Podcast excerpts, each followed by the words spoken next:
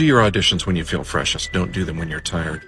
Um, last night, uh, 8.15, um, trying desperately to make it to 8.30 these days after coming back from the UK. Jet lag is still pronounced. Um, still pronounced jet lag, by the way. I looked it up. Anyway, um, I was tired, and but I saw an audition on ACX, and I don't do a lot of them these days. But I saw one; it looked good. It was a horror book, and so I dove right in and I gave it my best shot. And I edited it, and you know, 45 minutes later, and be done, and um, I submitted it, and I was like, listen back to it this morning. I was like, where was the energy? So I doubt if I got that job. Uh, but anyway, um, point being, people out there, do uh, do your auditions when you've got the most energy Maybe after a couple of cups of coffee, not at 8.30 at night when you're jet lagged. So there you have it. Short Cast Club